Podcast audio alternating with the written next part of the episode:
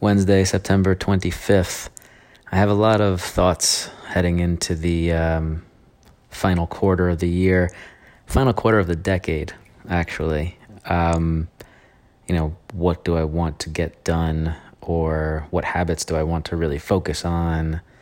And I haven't worked it out yet. So, what I did today is in my office on one of the walls. We have like I have two glass walls, and you can like write on them with marker. You know, then it just a dry erase marker just comes right off.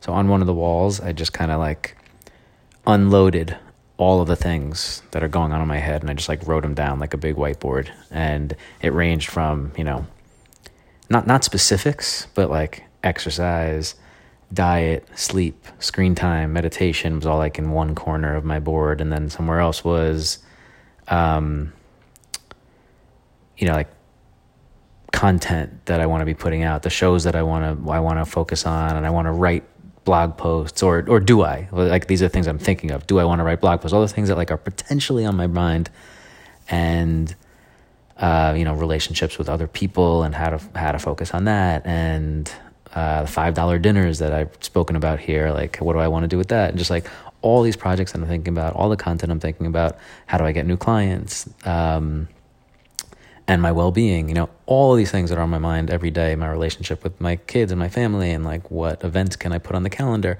you know, like everything that's going on, I just kind of like threw it on this board. And now over the next couple days, my my project is to stare at it and really prioritize and say, you know, these are the things that I really want to do in the next three months. And maybe it's all of them. Maybe I go fucking Gary Vee style and just like do stuff, you know, 17 hours a day nonstop. I don't think that's going to happen. That's not how I operate. But, uh, you know, basically look at it and think what's realistic and start to map it out schedule wise, you know, like on a week by week basis. If I have piano lessons on Tuesday night, will that work? Is that more important than getting to the gym or doing yoga or whatever it may be? And kind of weigh it all out and see, you know, if I want to write blog posts, is it going to be one a week or is it going to be one a month for three months? If I want to do these mini series shows and I want to do three of them, is it one per month? How do I approach that? Just like all these things. And I think it's just a,